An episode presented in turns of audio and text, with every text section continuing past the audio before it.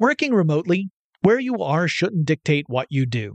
Work from the road by turning your vehicle into a reliable high-speed data Wi-Fi hotspot with AT&T in-car Wi-Fi. On the network that covers more roads than any other carrier, take your work on the road and AT&T will be there to keep you connected. Connect up to 10 devices and stream conference calls, finish up that presentation, or answer last-minute emails. Why wait?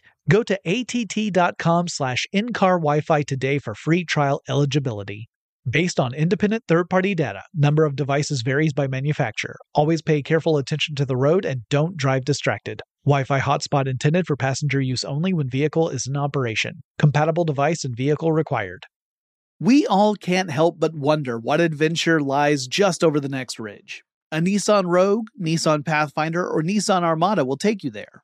If you're taking on your adventure in a new 2024 Nissan Rogue, class exclusive Google built in is your always updating assistant to call on for almost anything. Google Assistant, Google Maps, and Google Play Store are built right into the 12.3 inch HD touchscreen infotainment system of the 2024 Nissan Rogue. Nissan's SUV has the capabilities to take you where you want to go. Learn more at nissanusa.com. BP added more than $70 billion to the U.S. economy in 2022 by making investments from coast to coast. Investments like building charging hubs for fleets of electric buses in California and starting up new infrastructure in the Gulf of Mexico. It's and, not or. See what doing both means for energy nationwide at bp.com slash investing in America. No surprise here, but you know I gotta have my devices when I travel. I would be lost without my smartphone. I use it for directions, to find things to do, and most importantly, where to eat. I rely on it as a digital music player to enhance my experience as I explore a new place. Oh, and sometimes I even use it to make calls and stuff. That's the kind of traveler I am. And if you travel, you know what kind you are too. That's why you go with the Delta SkyMiles Platinum American Express card. If you travel, you know. Get in touch with technology with Tech Stuff from HowStuffWorks.com.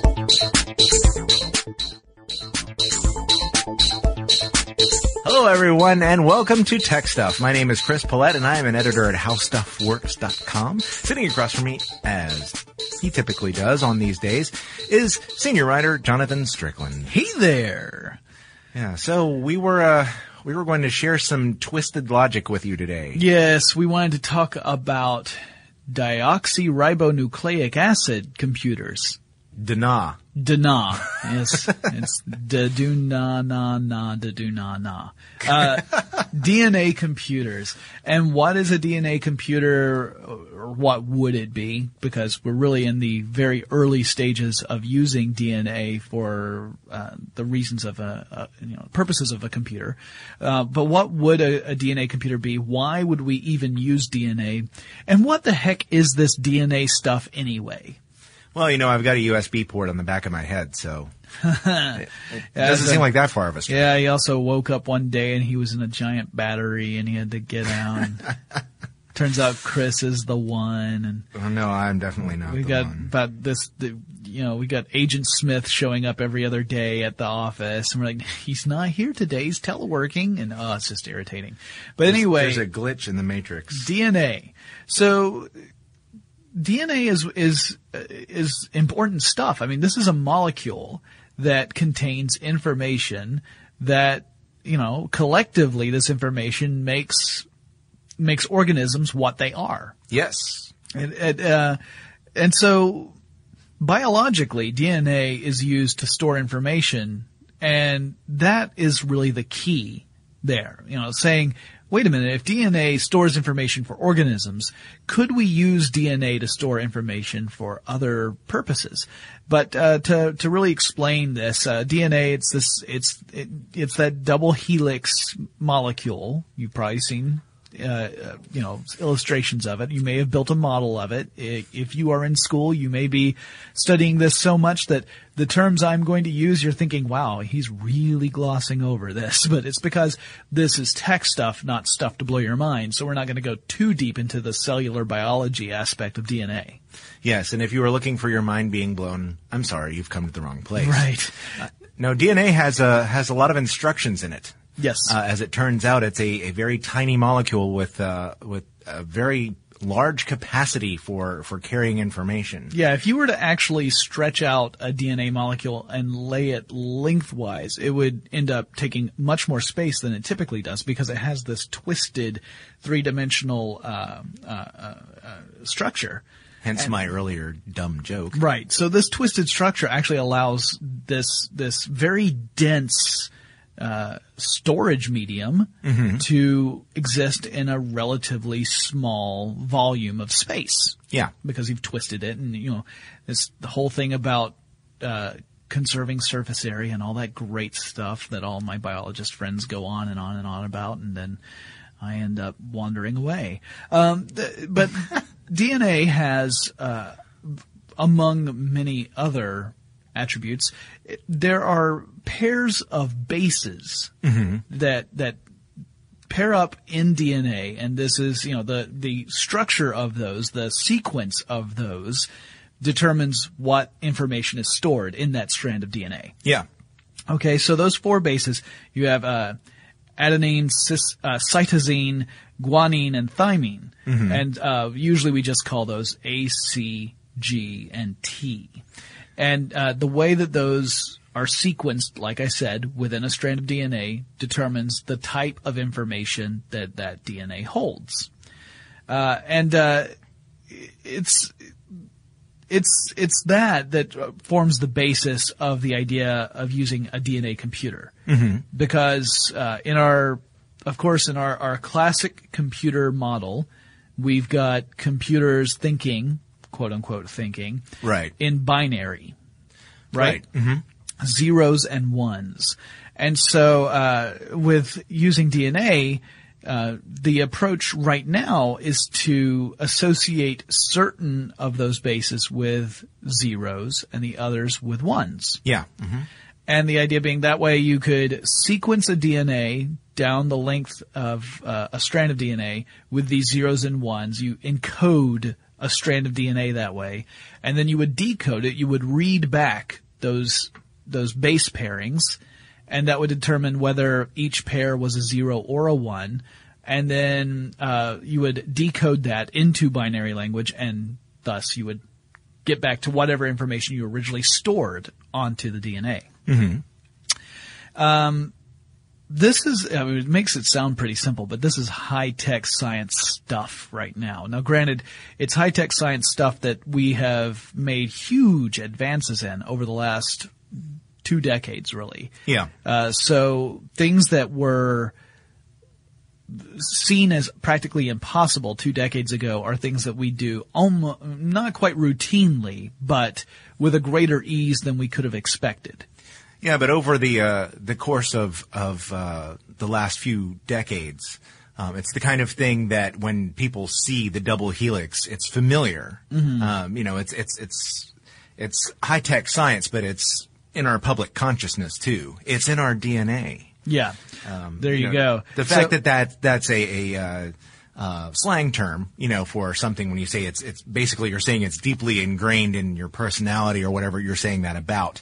Um, you know, it's it's certainly something that that we're all familiar with now, but only a few decades ago, you know, it was uh, completely foreign to us. Yeah, so yeah, let's we'll do a quick quick rundown of the history of our knowledge about DNA because clearly DNA has existed for millions of years, but we've only really been aware of it since about well, we knew something about it back in 1868 Yes. when Friedrich Miescher, uh, who was a Gesundheit. uh, thank you, was a he was a biologist uh, from Switzerland, and he was looking at something pretty darn gross.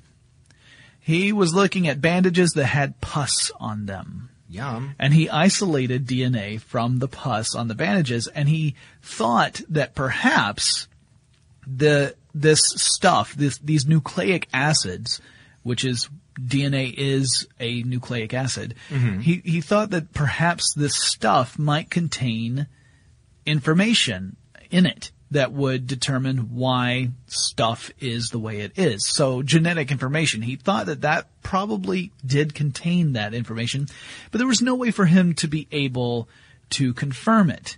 He could not point to anything and say, see, I'm right.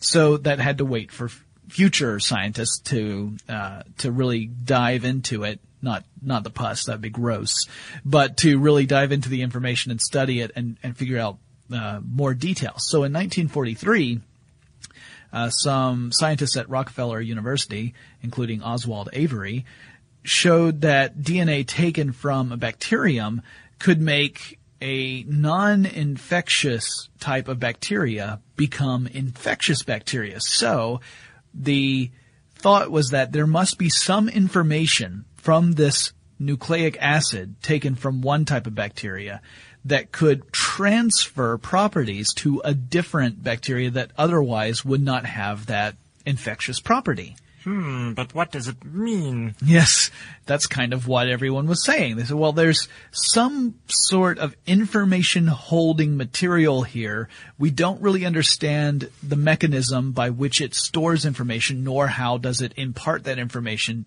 uh, or, or replicate it. Right. We didn't know that at the time. Uh, and then in 1952, Alfred Hershey and Martha Chase showed that to make new viruses, a bacteriophage virus injected DNA into the host cell, which was important because previously it was thought that perhaps it was through protein exchange. Mm-hmm. But instead of protein exchange, it was DNA exchange. So that showed, yes, there's something in this. This DNA is what is important. And then came along Watson and Crick. Yes. James D. Watson and Francis Crick. Yeah, they. Uh, it, it was clear that um, uh, that people were already onto something. Hershey and Chase had something there. Yeah. and it was only a year later when uh, Watson and Crick, uh, you know, made their announcement that Yeah. they had discovered the structure of DNA. Right. And so this is when we started to really learn what, how DNA, you know, forms and what shape it takes and why that's important. And um, so once all of that was taken, uh, w- once we learned all that, we began to see that these base pairings I was talking about, we learned that they pair in very specific ways. You know, I, I mentioned there are the four different bases. There's a the, the ACGT. Well, half of those, A and G, are called purines. Uh, C and T are uh, pyrimidines. I'm glad you took that part. Yeah, me too. Uh, you know, way back when I was actually really good at biology, but man, that was a few decades ago. So anyway, uh, uh, purines and pyrim, uh, pyrim, pyrimidines. Look, I can't even do it now. Purines and pyrimidines Still glad you took that part. bond together, right? Yes. Mhm. So uh, it, you don't get two purines bonding together, and you don't get two pyrimidines bond, bonding together. And to be even more specific, uh, A and T will bond together, and C and G will bond together. All right. So that that means that you know you can't you- you're not going to get a strand of DNA where A and C or A and G are paired together. It does not happen. Right. They they structurally that doesn't happen. So uh, that also dictates the the rationale behind using uh, these pairings as zeros and ones because you you can either have uh, you can either have the AT pairing or the CG pairing Right. right? So that that lets you say, okay, well that's binary. It's either you you, you just designate that one means ze- one pairing means zero, the other pairing means one. Um, if it weren't that case, if we could have multiple pairing, multiple uh, uh, like like if A could pair with G instead of just A and T, then you would say, all right, well now we've got a system that goes beyond binary, which in theory, if you completely change the way computers work, would mean that you could dramatically increase parallel processing Yeah. because you could designate things. It would almost be like uh, the qubits of a quantum computer, where in you know the the the basic explanation is a qubit represents both a zero and a one and all values in between in superposition of one another. Right. And that if you have enough qubits, you can perform a massive parallel processing problem uh, all at the same time because those that that one group of qubits is behaving as if it's a you know a, a huge number of traditional bits. Mm-hmm. I think it's important to remember too that no matter how many bases DNA has, they all belong to us. Oh, I knew it! I knew it! I was I was like, oh, I was going to do an all your base are belong to us. joke. Someone set us up the bomb. So well, all it could be actually if you if you were trying to if, if those pairs become corrupted, they will not work. yeah. And uh, and a cell can die. Actually, we're getting a lot of this information too from our, our excellent article on HowStuffWorks.com about how DNA works. It gets into a whole lot more detail than Right. this. Yeah. If you want to learn more about, and and it's very accessible. It's a very accessible article. Yeah, so if you're really curious is. about, you know, you've always heard about DNA and you've heard about DNA testing and you know about chromosomes and genes, but you're not really, you know, you, it, it- beyond that, you're kind of confused. I highly recommend you read How DNA Works at HowStuffWorks.com. We also have an article on how DNA computers work, which is pretty interesting because it's talking about a an earlier era of DNA computers, but recent developments have really brought in, brought to light some interesting uh, new technologies and new use cases for DNA, and uh, we'll get into those in a second. Yeah, it's it's funny that you say that because I'm sure that people this is futuristic enough where people are saying, "What are you talking about? New developments? We haven't heard of a DNA computer before." But uh, Yeah. that's that's not really surprising. This is the kind of thing like like quantum computing where they've been working on it for some time, but it's not at a point where they can really. You know, put something on a shelf and go, look at this. Yeah, you yeah. know, This- the- where the- where people all- will really take notice of it in general. This is all stuff that's taking place in universities and research facilities, and it's you know most of these machines that are being made now, or, or these implementations of using DNA for information, uh, digital information, are really in the prototype stage. But we're getting the the technology that allows us to create these machines is becoming more and more sophisticated and less expensive, which of course is key That's huge. to any new. T- and Gordon Moore Yeah. explained that back in, in when he did his his paper about cramming more components onto an integrated circuit. Mm-hmm. His point was not just that technology was advancing to a point where we could shrink stuff down and fit twice as many components onto a, a square inch of silicon as we could a year ago. Right. It was also that the manufacturing process was becoming efficient enough and cheap enough where that made sense. yeah. So same sort of thing here. Well, all right. So we've we've determined that DNA contains information. It, it because of its very structure, it can contain a lot of information in a small volume. Uh, and then it wasn't until about 1994. Now remember, it was the it was the 50s, the early 50s, when we started to really understand what DNA was and how how it uh, formed and and how and its structure and everything like that. Yes. In '94, a man named Leonard Adleman came up with this idea. He sort of uh, introduced the idea of using DNA to solve math problems. And it was essentially this idea of coding DNA as uh, if it were a strip of binary code.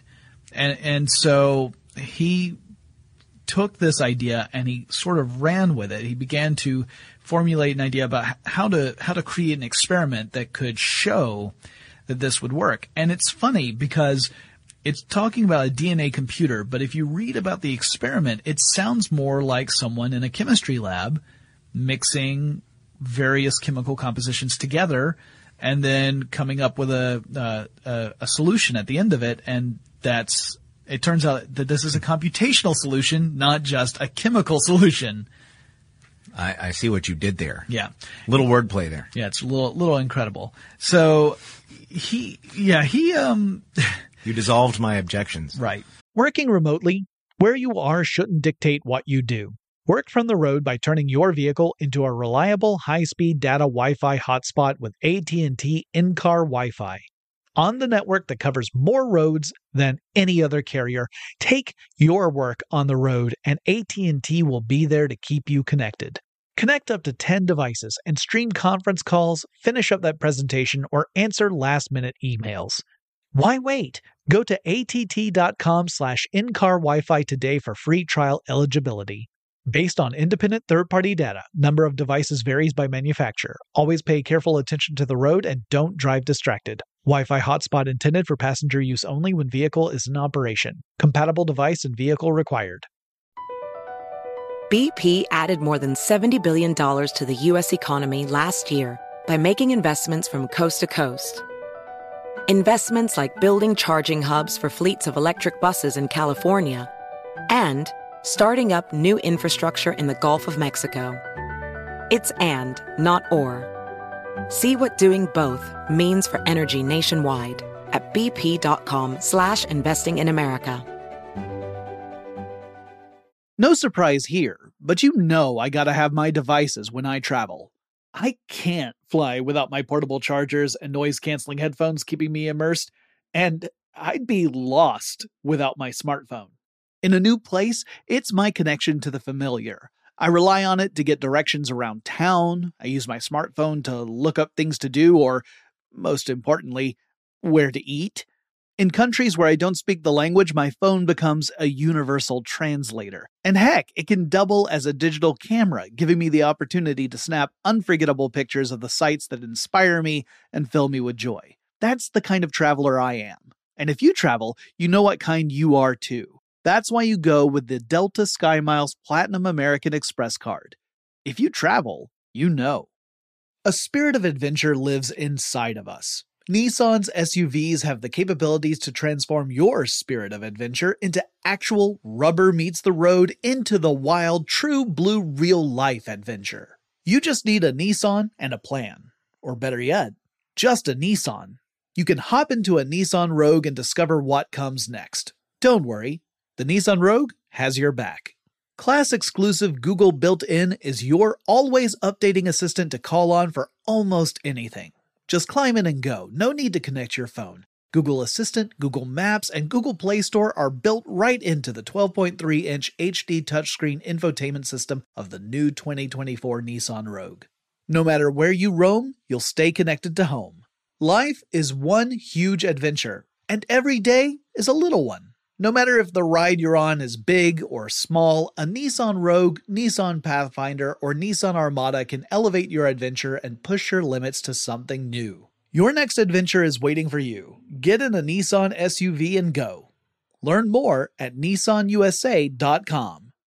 So wait, let me read. I'll I'll read the steps from our article on DNA computers because I want to explain how this early, early, early implementation of a DNA computer, how it how it played out, and it's kind of amazing. Okay. All right, here are the steps. Number one, strands of DNA represent the seven cities. Now, when it says seven cities in here, what he was doing was he was trying to solve something called the traveling salesman problem. Yeah. Also, the uh, the directed Hamilton path problem. Yeah. The idea being that you're supposed to find the shortest route between a group of cities, and it, and it could be uh, any number really of cities, but you have to only go through each city one time.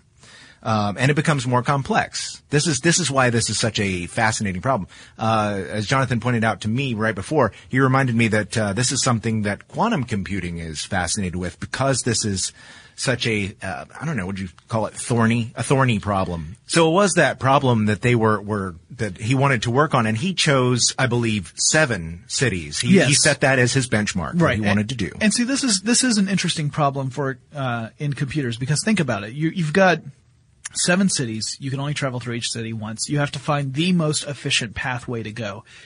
Well, the way a computer would do this, generally speaking, is to start going through every single possible um, uh, permutation of that trip, going from city to city, Yeah. and determining which of those is the most efficient. By the end of it, by comparing them all, which can take ages. And as, as of course, as you add more cities, as you add complexity to the problem, it creates an exponentially more difficult problem for the computer to solve. You know, I don't think it's that unlike uh, trying to crack a password. Yeah. in the in the you know other references we've made to these Again, parallel processing. That's another reason why quantum computers are very scary for anyone who's in cryptography Mm-hmm. who wants to create good encryption because they're talking about using parallel processing to attack, you know, do a brute force attack on a password. You can really reduce the amount of time it would take you to crack a password. Like a password that would probably take you thousands of years in classic computer time might only take an hour in using a quantum computer because it's using that parallel approach. So just remember, quantum computing is the cure for the common code. Oh, man, what is it with you today? I don't know. Chris is in a mood, folks. I anyway. All right, so get, getting back to getting back to this thing. So Yes. this, this set of steps. All right, so Adleman creates strands of DNA that represent the seven cities. Uh, and so it's these uh, AT and CG pairings. And then um, these various sequences represent each city and possible flight path. He then took the molecules that these strands of DNA and mixed them in a test tube. And some of the strands of DNA stuck together, and a chain of those strands represented a potential answer mm-hmm. to that question. Which of these, you know, which route is the most efficient? Within a few seconds, all of the possible combinations of DNA strands were created in the test tube. And then Adleman eliminated the wrong molecules through chemical reactions, which left behind only the flight paths that connect all seven cities. So here he was doing chemistry and looking at molecules by, you know, uh, and it was, and it was uh, biological chemistry because Yes. he was using organic DNA Yes. and and trying to come up with the answer that way, which is pretty interesting to me. I mean, that looks that sounds so different from the way we think of computing today, where you're using microprocessors and you know a user interface looking at a screen. This guy's using test tubes and molecules, um, and he was actually thinking at the time that this would be DNA computing is going to be the future because it packs so much information in such a small form factor, and it's plentiful Yes. because there's a lot of life out there, and organic life uh, relies on DNA heavily. There's some that rely on RNA, but we're not going to go into that. But anyway, a, a great amount of organic life out there has lots and lots of DNA. So the we've got plenty of of materials to work from. Uh, what's interesting is that since that time where his first experiments were showing the viability of a DNA computer, Yeah. our ability to sequence synthetic DNA has improved to the point where uh, organic DNA is not really what we care about anymore. We can synthesize DNA in the lab and just make it ourselves, so we don't have to um, harvest it. Uh, as Chris was saying in the pre-show, you know, it would be a totally different world if you realized that your computer was running out of memory, so you chucked another hamster into your machine so that you could finish whatever it was you were doing. That was a particularly gory idea. Well, we didn't, you know, But yeah, I, I- left out the part about the grinding noises Oh, and, you know, thanks. and fur flying out the back. You. yeah. Um. Yeah, and I That- that was my contribution. I was grossed out. um. Yeah. They. Uh. uh University of Rochester. There were uh, some researchers that found ways to use DNA to create logic gates. Yes. um, again in the 1990s, 90, 97 it looks like. Um, so, uh, and that we've touched on on several occasions, but that those logic gates are basically key to classic computing. Yeah, this is what uh, this this is what allows a computer to dictate how information moves through it, so that it has any meaning. You know, the logic gates essentially uh, dictate whether the zero or one that goes into the gate comes out as zero or one on the other side, or some. Usually, it's a pair.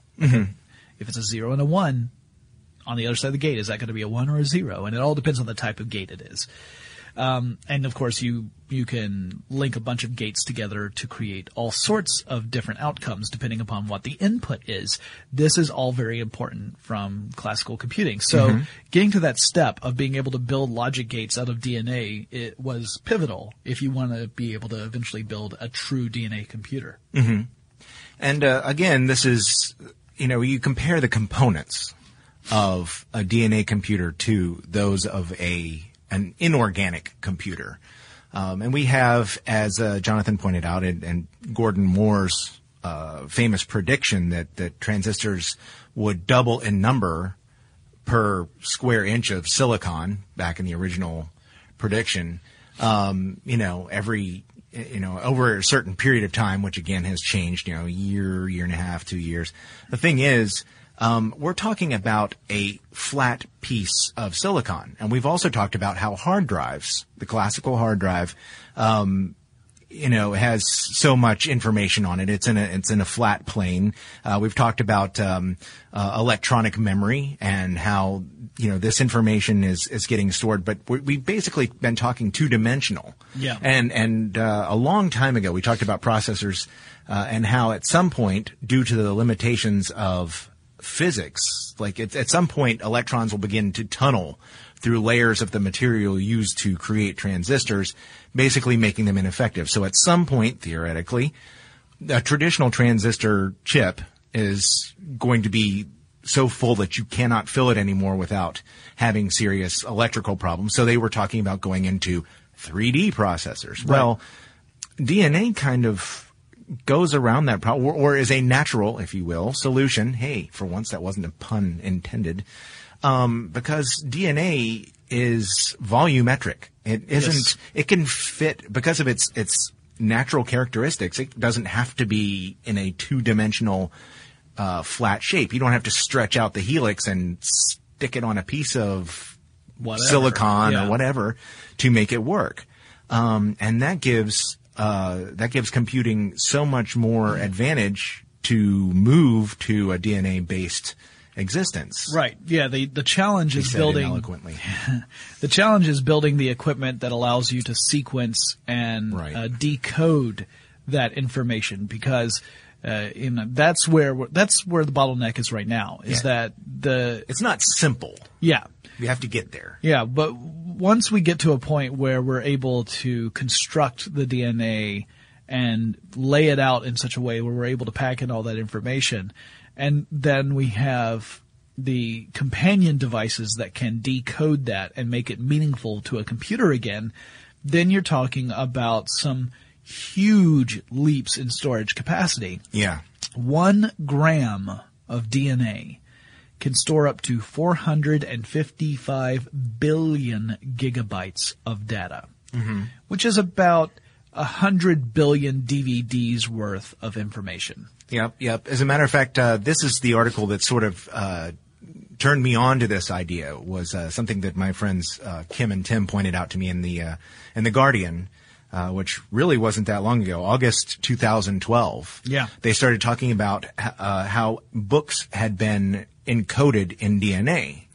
Um, and that that got me to uh, to thinking and to suggesting this to Jonathan as a, a, potential topic because it's it's fascinating that DNA something so small can hold that much information. Yeah, and it's funny because the story goes, uh, it talks about how uh, Professor George Church led this project, and uh, he belongs to, um, he well, he, he teaches at, he teaches at Harvard, but not just Harvard.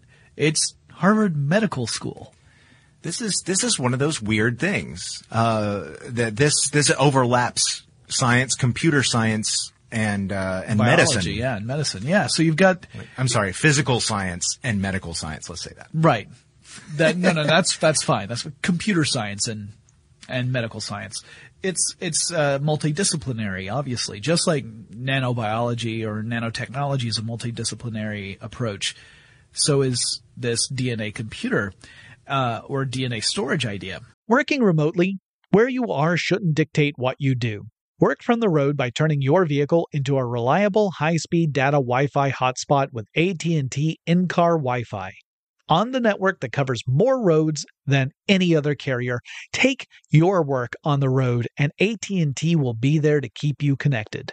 Connect up to 10 devices and stream conference calls, finish up that presentation, or answer last-minute emails.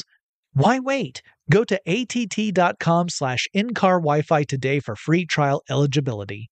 Based on independent third-party data, number of devices varies by manufacturer. Always pay careful attention to the road and don't drive distracted. Wi Fi hotspot intended for passenger use only when vehicle is in operation. Compatible device and vehicle required.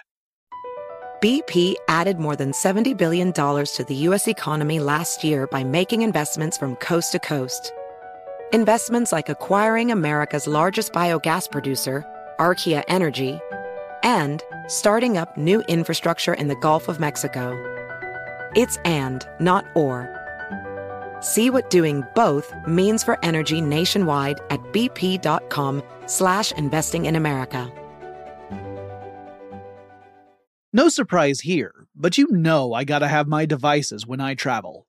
I can't fly without my portable chargers and noise canceling headphones keeping me immersed, and I'd be lost without my smartphone. In a new place, it's my connection to the familiar. I rely on it to get directions around town. I use my smartphone to look up things to do, or, most importantly, where to eat.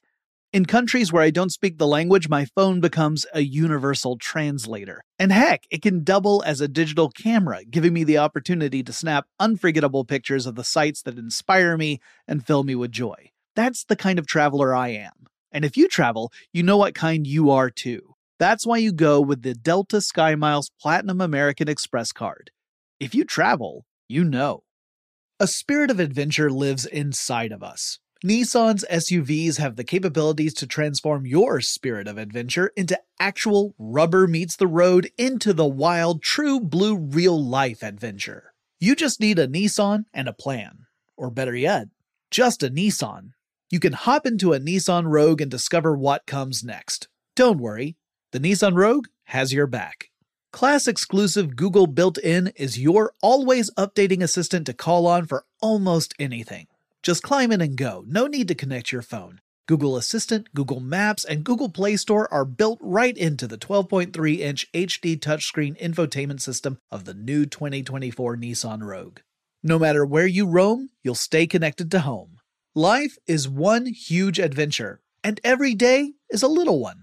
No matter if the ride you're on is big or small, a Nissan Rogue, Nissan Pathfinder, or Nissan Armada can elevate your adventure and push your limits to something new. Your next adventure is waiting for you. Get in a Nissan SUV and go.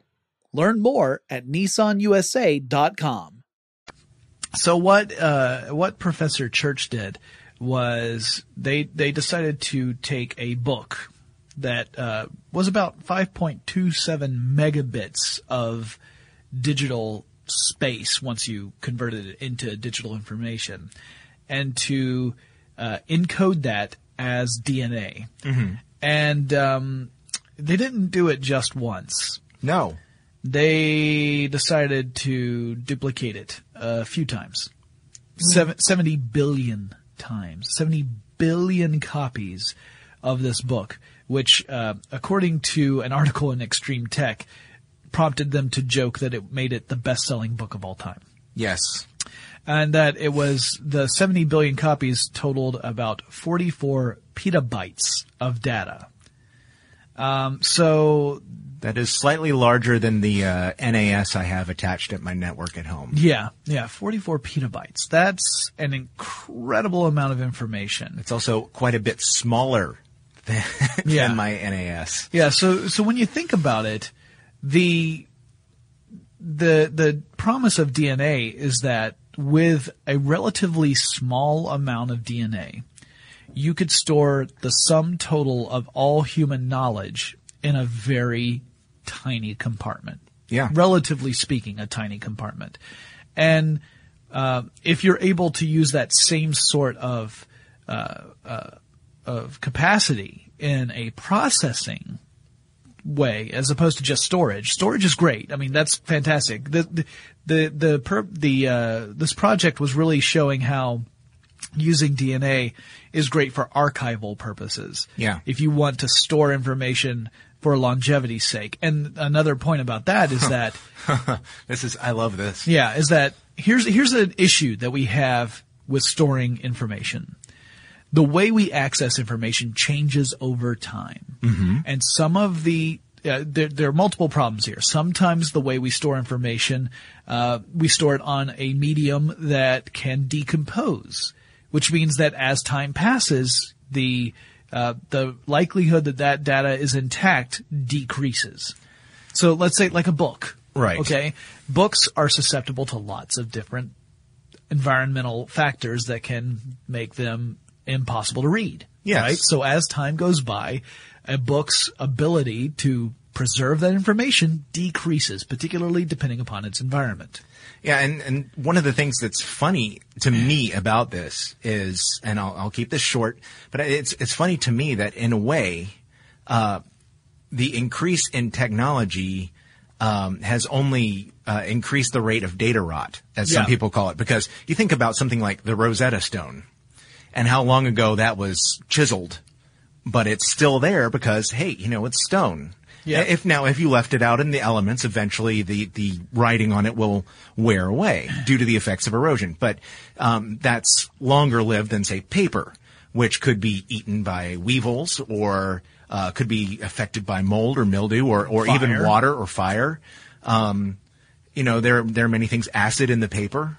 Yep. Um, but but that would be longer lived than say um, a magnetic storage medium, which might may only live a few decades. Yeah, because uh, you've got with magnetic storage, eventually that magnetic property starts to kind of well, And I have data gets corrupted. Yeah, and I've had CDs and DVDs that I've burned and a few years ago that are starting to show signs of deterioration and I'm thinking all this futuristic stuff, it's kind of funny. The stuff that's chiseled in stone is still there. Well, and on top of all that, besides the fact that you've kind of got ironic. these med- these media that will that can degrade over time. Yeah. Um, magnetic definitely is more susceptible, I would say, than optical storage, but but both can can degrade, Yeah. and Yeah. both are susceptible to damage. I mean, just about everything is. Sure. But but uh, the other problem is that we move away from those older forms of media and eventually we get to a point where nothing we have can read what we used to use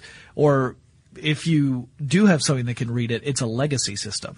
So, like so the you old, end up keeping old computers around simply to read those documents. right? Like the, like anything that's on an old five and a quarter inch diskette from the early days of the personal computer. You know, and I still have some.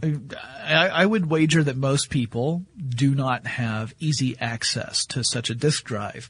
Um, you know, especially if you're just kind of an average user and you've gone out and you're like, oh, I want a new laptop. You go get. If you buy a new laptop today, you might not even have an optical drive, which means that there's you could come across records of information that you have no way of accessing because you do not have the tech capable of ex- accessing it. Right. Well, DNA is a basic building block of organic life.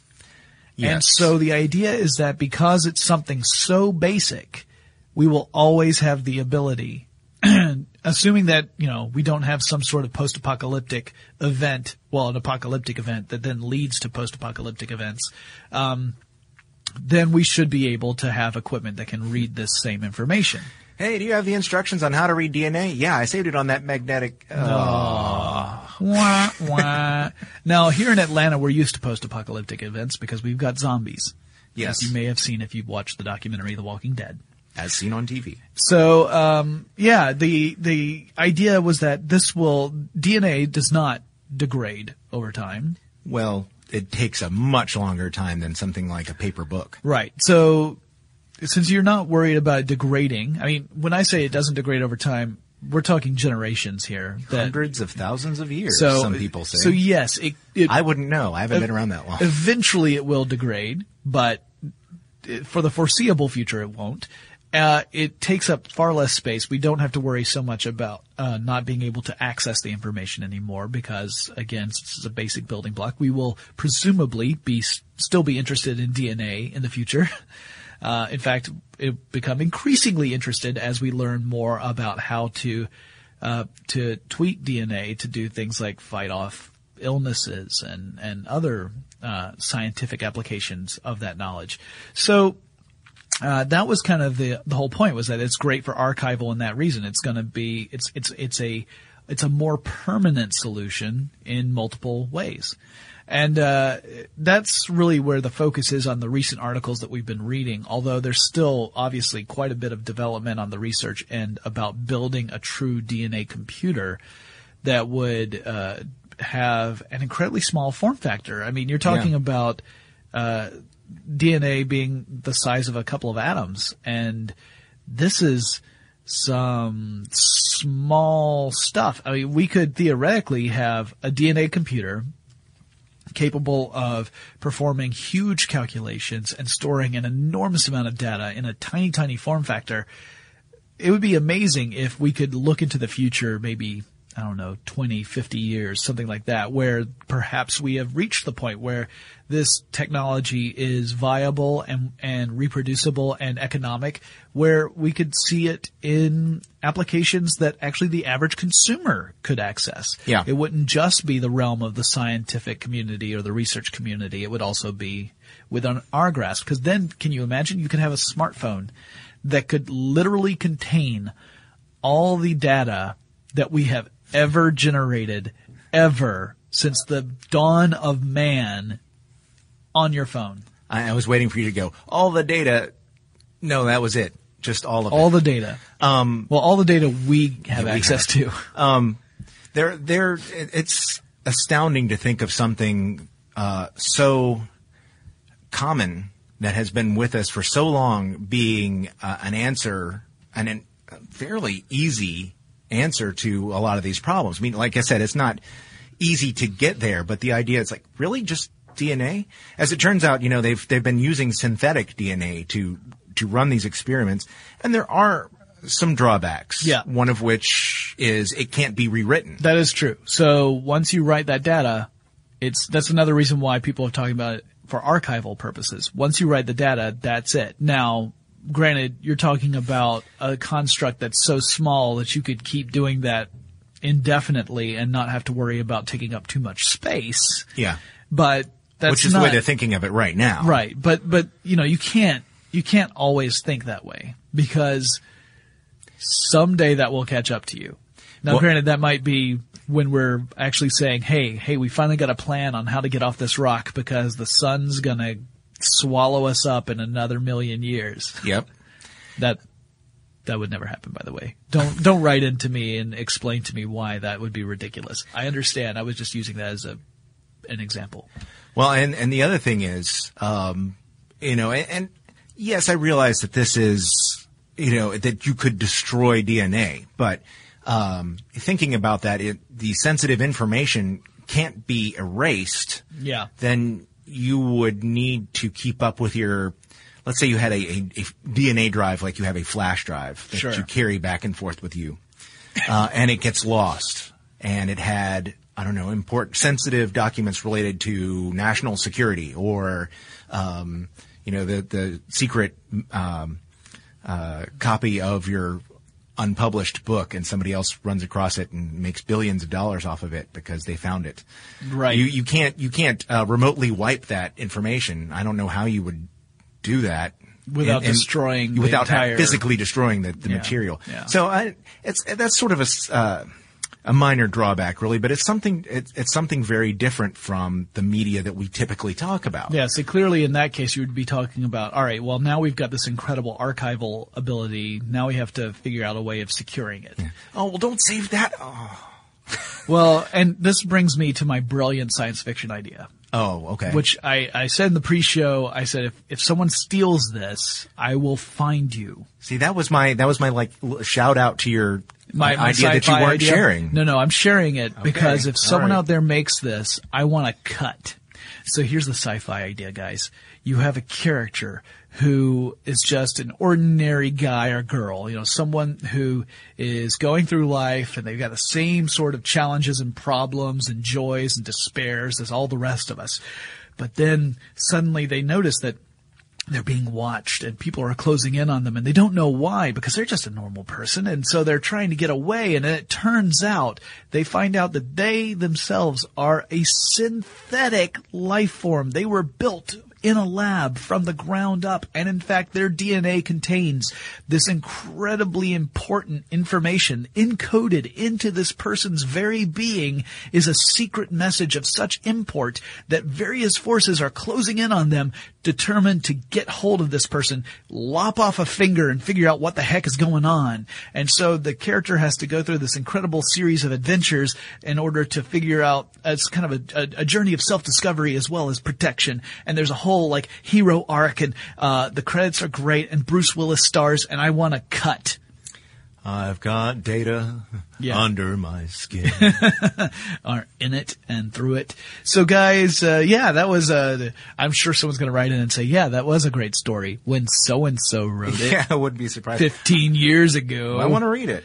Yeah, uh, yeah. I, I, I have no illusions that someone has not already come up with that idea. But if they haven't, and then you guys think that's a great idea and you want to go out and make it, remember, I want a credit and some money, or at least a sandwich. Come on, Right. writers got to eat. All right, That's so, uh, fascinating stuff, though. It's it's the kind of thing that I would never have thought to do. So Yeah. I'm in, I'm blown away by that. Yeah, it's a it's a pretty fascinating subject, and like we said, there's there, we have some great articles on how stuff works, so you can go and check those out and, and read up on DNA and DNA computers. And you know, the, like I said, there are the articles on uh, the Guardian as well as other places that are talking about this storage uh, medium, and I. It, it blows my mind. I'm really, really excited to hear more about this and to see it develop over time because in another decade or so, the technology may be there where this is not such a uh, a huge uh, task, and we could see like the entire Library of Congress stored in a uh, a computer that fits in a drop of water. Yeah, It's pretty amazing. it is. All right, guys. Well, if you have any other topics you would like us to cover in future episodes of Tech Stuff, stuff that will truly shake the tech world to its knees, or maybe just something that's kind of cool, let us know. you can email us. Our address is techstuff at discovery.com, or drop us a line on Facebook or Twitter. Our handle there is techstuffhsw, and Chris and I will talk to you again really soon. For more on this and thousands of other topics, visit howstuffworks.com. Does money stress you out? Let Facet flip your financial chaos into clarity. Finding Facet immediately put us at ease. Facet's innovative approach to financial planning ensures your money works as hard as you do, enabling members to experience the joys of having your finances in order. And that makes us Facet for life now, I guess. Visit facet.com, F A C E T.com to learn more. This ad is sponsored by Facet. Facet Wealth is an SEC registered investment advisor. This is not an offer to buy or sell securities, nor is it investment, legal, or tax advice. These testimonials are from current Facet members who are not compensated. All opinions are their own and not a guarantee of a similar outcome. We all can't help but wonder what adventure lies just over the next ridge. A Nissan Rogue, Nissan Pathfinder, or Nissan Armada will take you there. If you're taking on your adventure in a new 2024 Nissan Rogue, class exclusive Google built in is your always updating assistant to call on for almost anything.